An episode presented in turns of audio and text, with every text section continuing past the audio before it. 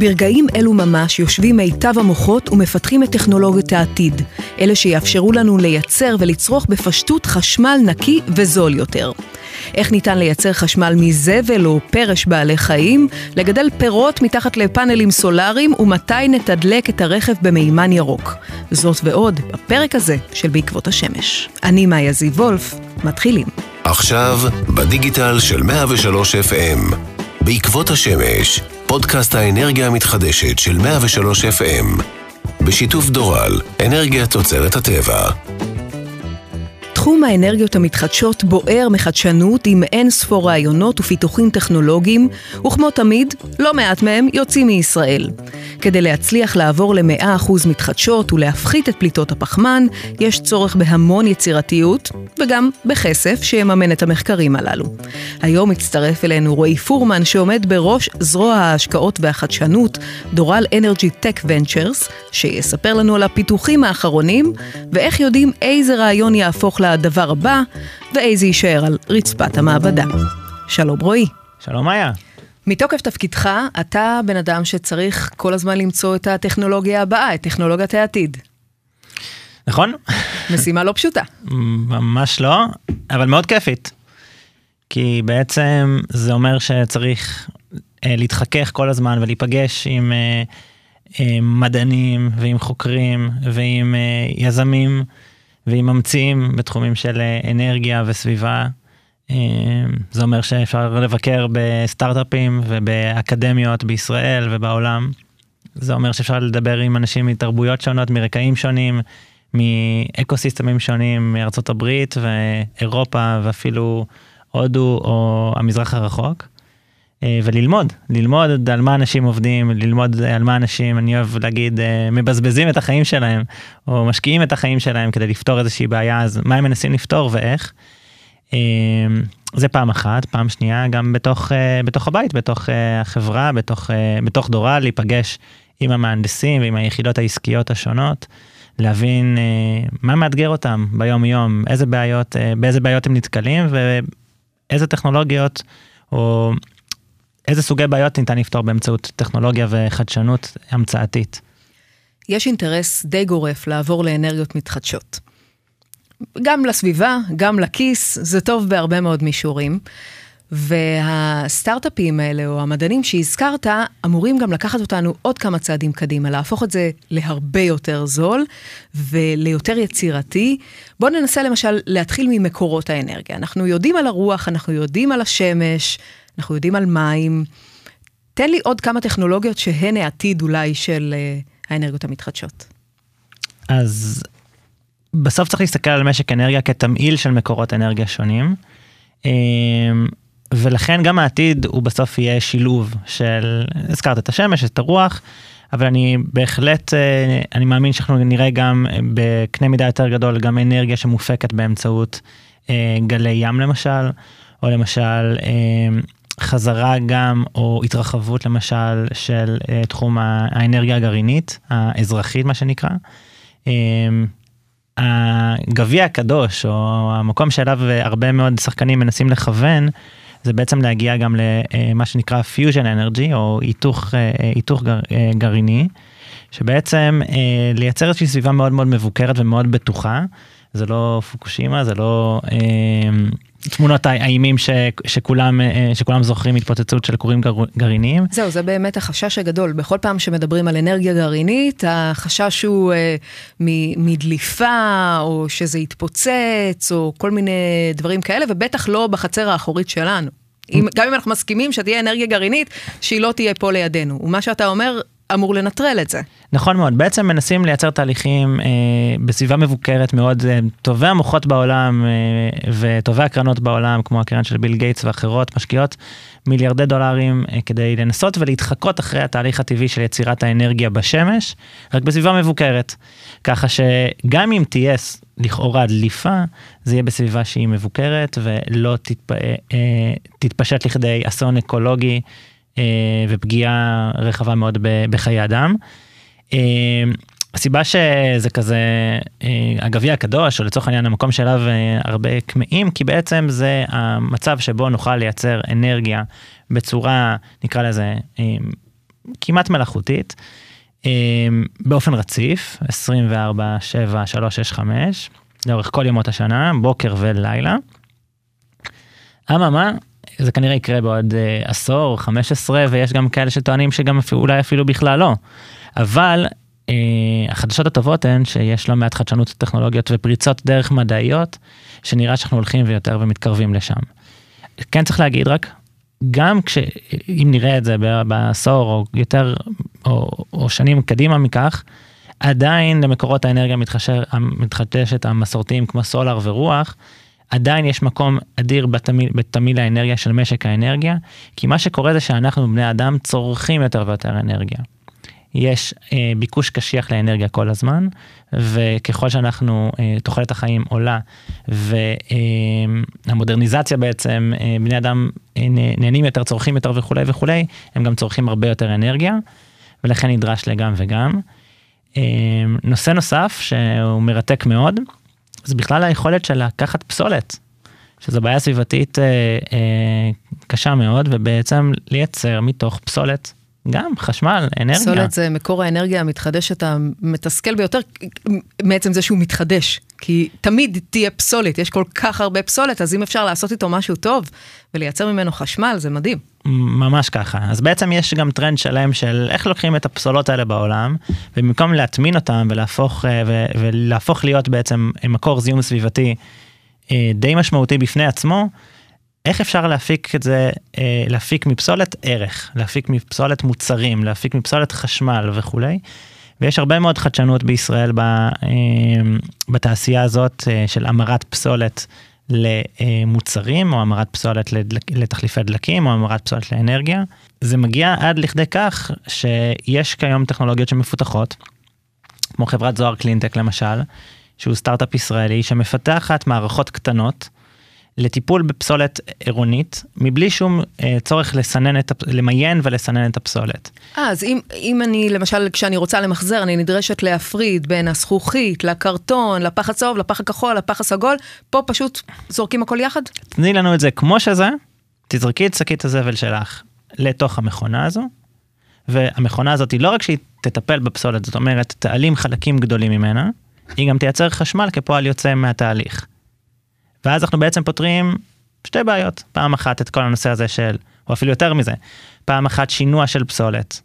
מי מכם לא עמד בבוקר בפקקים, ותמיד זה בבוקר בפקקים איכשהו. בדרך לילד, לבית ספר ב... של הילדים. כן, חייב להוריד אותה בגן, השער נסגר בשמונה וחצי, ומשאית זה, ולא אתה צריך לחכות וזה. אז אפשר אולי לטפל, אפשר להפסיק לשנע את הפסולת, אולי נוכל לייצר פסולת, מה שנקרא בחצר הצרכן, in my backyard, או, או, או in בי בקיצור, ו, ולהמיר את אותה פסולת לכדי אנרגיה. אמ, חלק מהיישומים האלה שאתם יכולים לחשוב, ודיברנו מקודם על הצריכה העולה, אז גם כל נושא חדירת הרכב החשמלי. אה, ככל שהרכב החשמלי חודר יותר ויותר לחיינו, הטסלות, היונדאים למיניהם, הג'ילי הקרוב לביתך, אה, אנשים אה, צורכים הרבה הרבה יותר חשמל, הרבה יותר אנרגיה. וצריך להדגיש שנכון, אנחנו משתמשים בחשמל, לא משתמשים בדלק, אבל איך מייצרים את החשמל הזה שבעזרתו אנחנו מטעינים את הרכב, וכשנעבור ליותר חשמל מאנרגיות מתחדשות, ככה נסיעה ברכב חשמלי באמת תהיה נקייה יותר. ממש כך. בעצם יש פה איזשהו אלמנט כזה של הסתכלות על, אה, אה, על האלטרנטיבות. אה, כי גם את אותה סוללה ברכב החשמלי, יצור הסוללה הוא תהליך מזהם בפני עצמו. ופולט לא מעט אה, CO2 לאטמוספירה. וגם נכנס, שר, מכיל בתוכו שרשראות אספקה של חומרי גלם מאתרי קריאה באפריקה או בדרום אמריקה ואוסטרליה ואחרים, שגם התהליכים האלה מזהמים, מזהמים מאוד. אז בעצם אנחנו מנסים לייצר פתרונות ש, שגם לאותן סוללות לצורך העניין שברכב החשמלי בסוף החיים שלהם גם אותם נוכל לטפל, למחזר אותם, לייצר מהם סוללות חדשות וכולי, ולנסות שעד כמה שניתן להפוך את כל האירוע הזה לאירוע שגם משלב כלכלה מעגלית, זאת אומרת, אה, טיפול מקצה לקצה אה, בחומרים שאותם אנחנו צורכים, פעם אחת, ופעם שנייה בתהליכי הייצור, לעשות אותם תהליכי ייצור ירוקים. זאת אומרת, ממקורות אנרגיה מתחדשת, מתהליכים אלקטרוכימיים כאלה ואחרים שבעצם יאפשרו אה, לייצר מוצרים ירוקים יותר, אה, מדברים היום הרבה על כל הנושא של הברזל הירוק, ואפילו שפחיות הקולה שאנחנו שותים. מה זה ברזל ירוק? אז ברזל שבעצם שמופק מתהליך שהוא תהליך שלא פולט בעצם, או מצמצם מאוד מאוד מאוד את פליטות הפחמן לאטמוספירה. אז הדבר המדהים הוא שהתאגידים הגדולים ומחברות המזון וקוקה קולה ואחרים כולם מנסים לראות איך אנחנו יכולים לשפר ולהפחית את הפליטה הפחמנית שלנו. חלק רכיב מאוד משמעותי בפליטה הפחמנית של אותם מוצרים זה באמת מקורות האנרגיה. הזכרת סוללות. גם פה יש המון המון טכנולוגיות uh, שמפותחות עכשיו בניסיון גם להוזיל את uh, מחיר ייצור הסוללה וגם uh, להפוך אותה לנקייה יותר או ירוקה יותר. נכון, אז בעצם בכל עולם הסוללות, אז מה זה בעצם סוללות? אם תחשבו על זה, יש סוללות בכל תחומי החיים שלנו, באייפון, בגלקסי שלכם, בטלפון הנייד, במחשב הנייד, ואפילו ברכב, דיברנו על זה מקודם, בשעונים יש סוללות, וכמעט בכל מר, מרקם החיים יש סוללות. החדשנות בעולמות הסוללות מגיעה מכמה אזורים. פעם אחת, איך אפשר לייצר סוללות שפשוט יהיו טובות יותר, שיחזיקו לאורך חיים ארוך יותר, שיהיו נקיות יותר, זאת אומרת, תשתמשו בחומרים שהם פחות מזהמים, או, ב, או בחומרי גלם שבעצם יאפשרו אה, ביצועים טובים יותר. אה, זה פעם אחת, יש עולם, עולם שלם של חדשנות בכלל וטכנולוגיות שמפותחות בתהליכי ייצור אותן סוללות. איך אנחנו מפחיתים את הפליטה הפחמנית בתהליכי הייצור, מפחיתים דרמטית את צריכת האנרגיה בתהליכי הייצור. והאזור הנוסף הוא זה בעצם לאפשר לעצמנו, אם ככל שהטכנולוגיה הולכת ומתפתחת, לאפשר יישומים שונים ומגוונים יותר. ניקח תרחיש למשל של אגירת אנרגיה.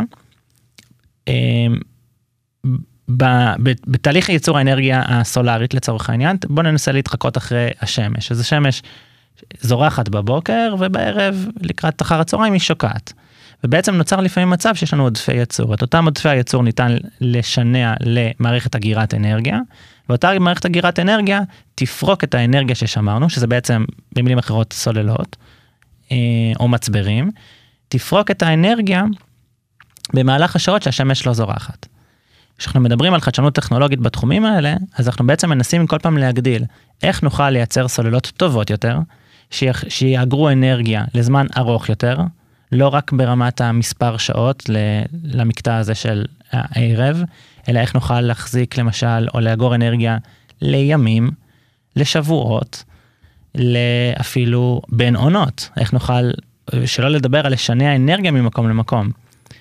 אז סביב כל העולמות האלה יש לא מעט טכנולוגיות שמפותחות, גם בסטארט-אפים אה, בישראל, גם במעבדות האלקטרוכימיה אה, באוניברסיטאות פה בארץ וכמובן גם בעולם.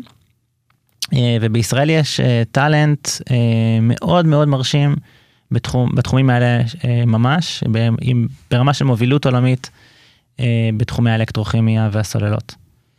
אי אפשר לדבר על העתיד בלי להזכיר את מה שנקרא דלק העתיד, המימן הירוק. המימן, כן. אה, אז המימן זה באמת אה, אה, במידה רבה הפך להיות קצת Buzzword, אבל בוא, ננסה רגע להבין מה זה. אז המימן זה בעצם גז שמצוי מסביבנו ב, בכל, בכל מקום, ו, והרבה לא יודעים, אבל כמעט בכל מה שאנחנו נוגעים בו ביום יום, יש אה, מימן שמעורב. לא כפועל יוצא, אלא כחומר גלם בתהליך הייצור, או גז בתהליך הייצור. למשל, בתעשיית הדשנים, הדשנים, רוב הדשנים בעולם מופקים מאמוניה, אמוניה בתהליך הייצור של אמוניה, בתעשייה משתמשים בכמויות אדירות של מימן. למשל בתחום זיקוק הנפט ובתחומים אחרים משתמשים בייצור זכוכית אפילו, משתמשים בלא מעט אה, גז מימן. אז בעצם ב, אה, בתעשייה משתמשים בהמון המון המון המון אה, מימן לאורך כל השנה למשך עשרות שנים.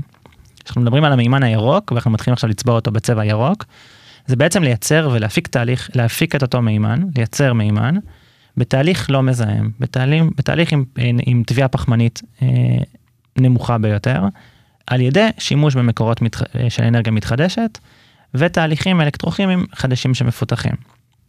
אה, גם כאן בישראל יש אה, חברות כמו H2Pro למשל, שמפתחים טכנולוגיית אלקטרוליזה, אלקטרוליזה זה טכנולוגיה שדרכה אה, מייצרים בעצם את, ה, את, המימן, את המימן או מימן ירוק בהקשר הזה כי הוא מחובר למקור אנרגיה מתחדשת כמו שדה סולארי. והרעיון אה, בעצם, כשאנחנו מדברים על תהליכי הדיקרבוניזציה, או הפחתת הפליטות של תעשיות רבות ותאגידים רבים, אחת מהדרכים ללכת לשם זה דרך אה, השימוש במימן ירוק. בנוסף לזה, מעבר לתעשייה, יש גם הרבה מאוד אה, חדשנות והתפתחות טכנולוגית לשימוש במימן לכל התחום של אה, הנעה של רכב.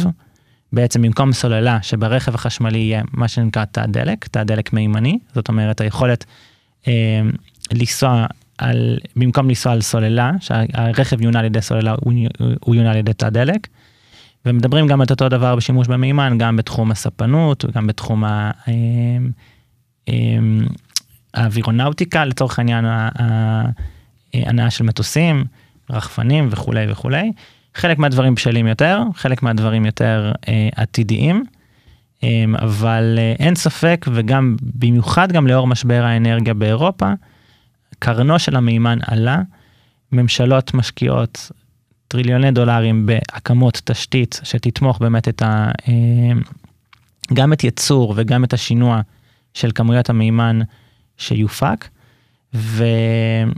ורואים בזה כדלת, כדלק העתיד שללא ספק אה, יסייע בדיקרבוניזציה של תעשיות, תעשיית הפלדה למשל, שחלק גדול מתהליכי ייצור הפלדה משתמשים במימן, אחראית ל-8% מה... מהזיהום הגלובלי בפליטות הפחמן הגלובליות. זה קנה מידה אדיר.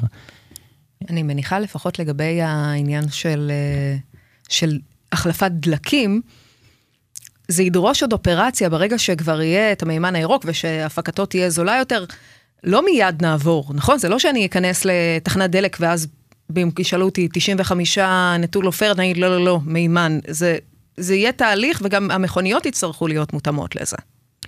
אז מבחינת המכוניות הן יצטרכו להיות מותאמות לזה, אבל החדשנות וה, והפיתוחים הולכים לכיוון שחוויית המשתמש שלך תהיה בדיוק כמו שאת לוקחת 95 נטול, או תעשה לי סולר אחד בבקשה, בדיוק כזה. שמן מים גם לבדוק? גם לבדוק, אבל רק אם זה שמן מתהליך כן. uh, ביו, ביו שמן.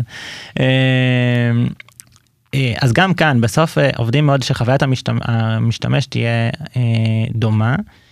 אבל גם להקל על הצרכן, זאת אומרת שתצטרכי לבקר פחות בתחנות התדלוק, וכמו שהביאה לך פייה ייעודית, מיוחדת, שדרכה את פשוט מתדלקת מימן. אה, אגב, זה קיים, זה קיים כבר, אה, זה קיים בהולנד, זה קיים בגרמניה. אה, יש משאיות זבל, אפרופו דיברנו מקודם על משאיות זבל שמונעות על ידי, על ידי מימן, וזה זה קיים וזה, ו, אבל העלית כאן נקודה מאוד נכונה, וזה הנושא הכלכליות.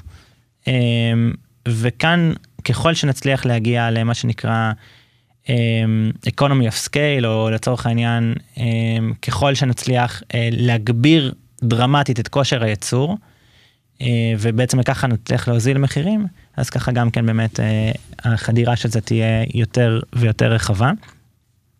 Um, אבל כן, בעוד, אגב, יש debate על זה, כן, גם חשוב לשקף את זה, יש כן debate, האם איזה סוגי רכבים ינועו על ידי מימן, האם זה יהיה משאיות כבדות מאוד שמשנעות סחורה ממקום למקום, או גם באמת הרכב המשפחתי, ה private שלכם.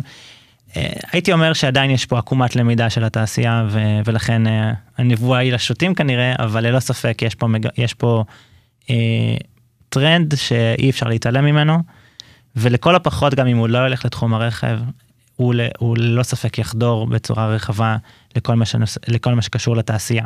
עוד אלמנט שנחקר עכשיו ממש באקדמיה זה שילוב של חקלאות ואנרגיה, מה שנקרא חקלאות סולארית. נכון, אז קודם כל זה לא רק באקדמיה, אבל אין ספק שבאקדמיה יש, אה, אה, מתפתחת, מתפתחות עבודות מחקריות על בעצם אה, בחינת השילוב בין הסולאר לחקלאות. בעצם נוצר מצב שהעולם, או בוא נגיד ישראל במיוחד, אה, מאוד מוגבלת בשטחים. ואחת מהשאלות שעלו זה האם ניתן לייצר אה, דו שימוש בקרקע, זאת אומרת שנשתמש בקרקע גם לכדי אה, גידולים חקלאיים וגם לכדי אה, הפקת אנרגיה. אממה, שניהם מתחרים על אותו משאב שזה השמש. כי תדמיינו מצב שיש גידולים חקלאיים ומעליהם פאנלים סולאריים. צל. בדיוק, הם יוצרים צל. עכשיו, שניהם מתחרים על אותו המשאב, השמש. הצמחים צריכים את השמש לפוטוסינתזה, והפאנלים צריכים כדי לייצר חשמל. אז יש פה לא מעט פיתוחים, קודם כל בעולם של ההנדסה והפאנלים עצמם. האם אפשר להגיע למידה מסוימת של, של שקיפות בפאנלים? האם, אפשר, האם ניתן לחשוב על טכנולוגיות שונות או סנסורים שיעקבו גם אחרי הצל וגם אחרי השמש, שיפתחו ויסגרו כל פעם את ייצור החשמל ויסיטו את הפאנלים לפי מה שהצמח צריך ולפי מה שהפאנלים צריכים. אז יש פה לא מעט טכנולוגיות שמפותחות פה. במקביל לזה, יש גם מחקרים, לרבות פה באקדמיות בישראל, על בחינת ההשפעה האחד על השני. זאת אומרת, גם די ברור אה, לחלק מהחקלאים בעולם שלפעמים הצמחים מקבלים יותר מדי שמש, אז אולי דווקא זה אה, אירוע טוב. ניהול אז, צל, מה שנקרא. בדיוק, אז איך אנחנו מגיעים לאופטימיזציה הזו? מה זה האופטימיזציה הזו? להגיע לכמה שיותר גידולים חקלאיים, בו בזמן שאנחנו גם מייצרים כמה שיותר אנרגיה. זה הולך עד לכדי אפילו פיתוח זרעים מיוחדים. זאת אומרת, האם אנחנו יכולים לפתח זן חדש של גויאבה, שהגויאבה הזאת אה, תוכל אה, להתאים או לאמוד, להיות יותר חסינה אה, להצללות. גויאבה זה סתם זה, אני לא מגיע מתוך עולם הגויאבות, אבל, אבל זה כדוגמה. אפשר למשל גם שהקרני שמש יחזרו בהשתקפות למטה, כלומר יריות על הקרקע, שזו טכנולוגיה שקיימת. וההשתקפות של קרני השמש יחזרו חזרה לפריים. בדיוק, מה שנקרא אפק, אפקט האלבידו, המגע של קרני השמש בקרקע ואז על, אה, עלייה למעלה. אגב, מכאן גם מתפתח כל העולם הפאנלים הדו צדדיים, מה שנקרא bifacial, שבעצם לא רק נייצר אנרגיה מהמגע הישיר של קרני השמש בפאנלים מלמעלה, אלא גם ברגע שהם פוגעים בקרקע ועולים חזרה, נייצר גם מהלמטה. ידע להעיד כל מי שיצא לחופשת סקי וחזר אדום, בגלל שהשלג הלבן מחזיר את, ה... את קרני השמש וגורם... בדיוק, עם האף של דרטניאן, כן. האדום. אמ, בדיוק ככה, אז באמת אז, אז העולם הזה של החקלאות הסולארית הוא, הוא מפגיש אה, נקודות של גם אה, טכנולוגיות סביב כל העולם של אה, החקלאות עצמה, כמו האבקה מלאכותית, השקיה מדייקת, ניטור אה, באמצעות תמונה וניטור אה, באמת לכל רגע נתון מה מצב הצמח. פעם אחת, ופעם שנייה גם, גם מהזווית האנרגטית לצורך העניין. אה, במדינות שבהן במיוחד אה, יש מחסור בשטח, פעם אחת, אז אנחנו נראה את זה יותר ויותר, ויותר מזה זה גם מציע בעצם מודלים עסקיים מגוונים, כי בעצם אה, אפשר להסתכל על אותו תא שטח או על מה שהיה שדה חקלאי, כשדה שבעצם יש לו כמה מנועי הכנסות, פעם אחת מיצירת אנרגיה ומכירתה, ופעם שנייה מהחקלאות, כנ"ל גם לגבי אה, כל העולם הסולארי. יש פה גם את האלמנט של הביטחון התזונתי, שהוא גם חשוב, זה עוד צורך ש, שאנחנו עונים עליו בפרויקטים כאלה של חקלאות סולארית. אין ספק. עכשיו, אגב, אה, דיברנו אה, לפני כן על אה, שימוש במימן ודשנים בתעשיית הדשנים.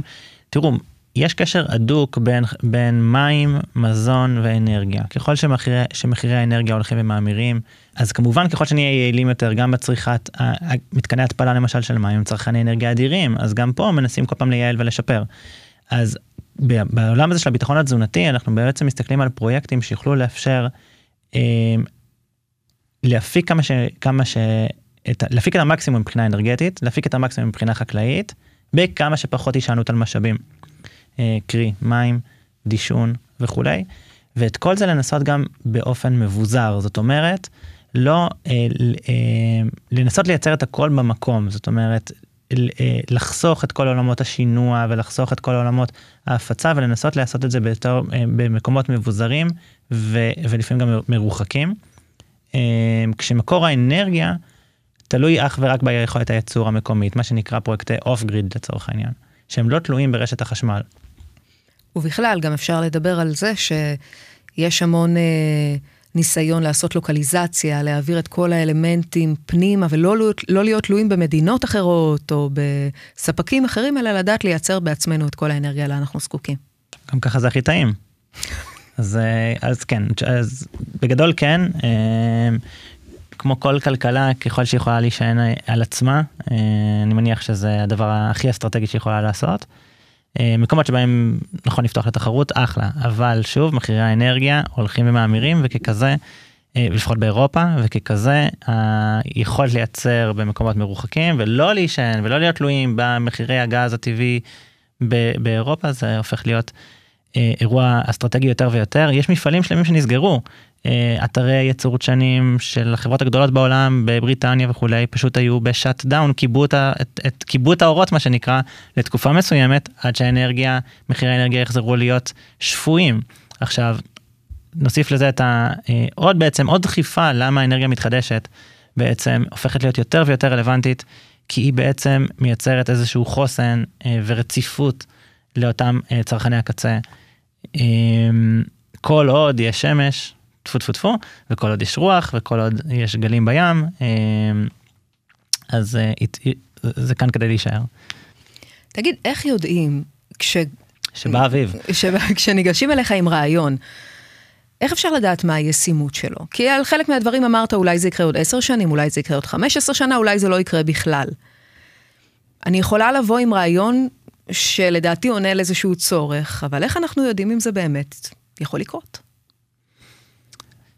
זאת שאלת השאלות, כי תראו, המדע הוא מתפתח בקצב די יפה, אבל הרבה פעמים הוא לא מחובר אלא לחיים עצמם, שנקרא, והישימות מאותגרת. עכשיו, לפעמים יש ישימות, אפשר, אפשר לממש טכנולוגיה, אבל זה, יצא, אבל זה יהיה יקר מדי, והשוק לא יאמץ את זה. ולכן, ככל שאת, שאתה אה, מתחיל לעבוד על איזשהו רעיון מסוים, עצם החיכוך והמפגש שלך עם התעשייה, והמפגש שלך עם משקיעים, והמפגש שלך עם אנשים שמתוך התחום הזה ומתוך התעשייה, ככה מאוד מאוד, אה, לא בהכרח מהר, אבל בצורה הרבה יותר איכותית, אה, תוכל לקבל פידבק ולהתחק, ו- ולהבין האם זה ישים או לא ישים.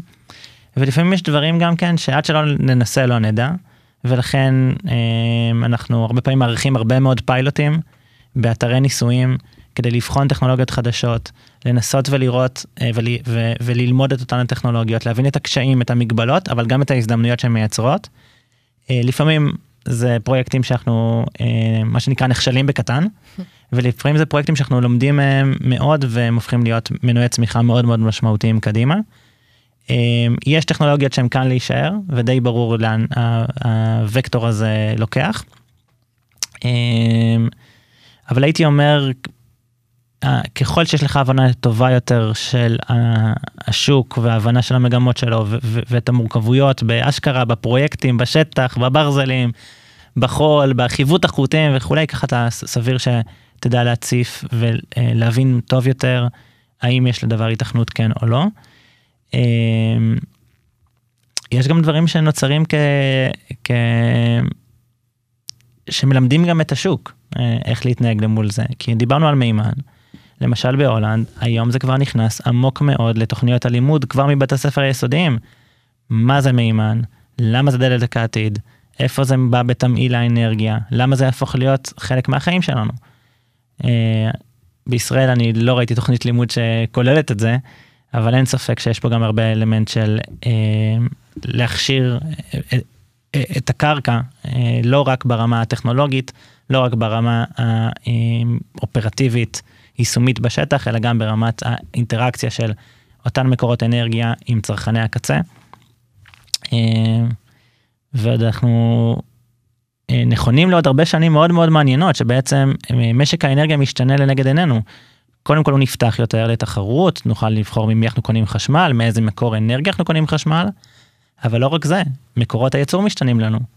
הרי תחנות פוסיליות לאט לאט נסגרות, מקורות האנרגיה המתחדשות עולות, ופתאום צפים להם גם מתקנים כאלה של המרת פסולת לאנרגיה, ומתקנים ביוגז וכולי, ופתאום אנחנו רואים תמיל אנרגיה הרבה יותר מגוון. העתיד כבר כאן. העתיד כבר כאן, והוא עוד הולך ויהיה ירוק יותר. רועי פורמן, תודה רבה. תודה רבה לכם. בעקבות השמש, עורך ומפיק שי פרלמוטר. מגישה מאיה זיו וולף. כל הפרקים זמינים להאזנה באתר וביישומון של 103 FM.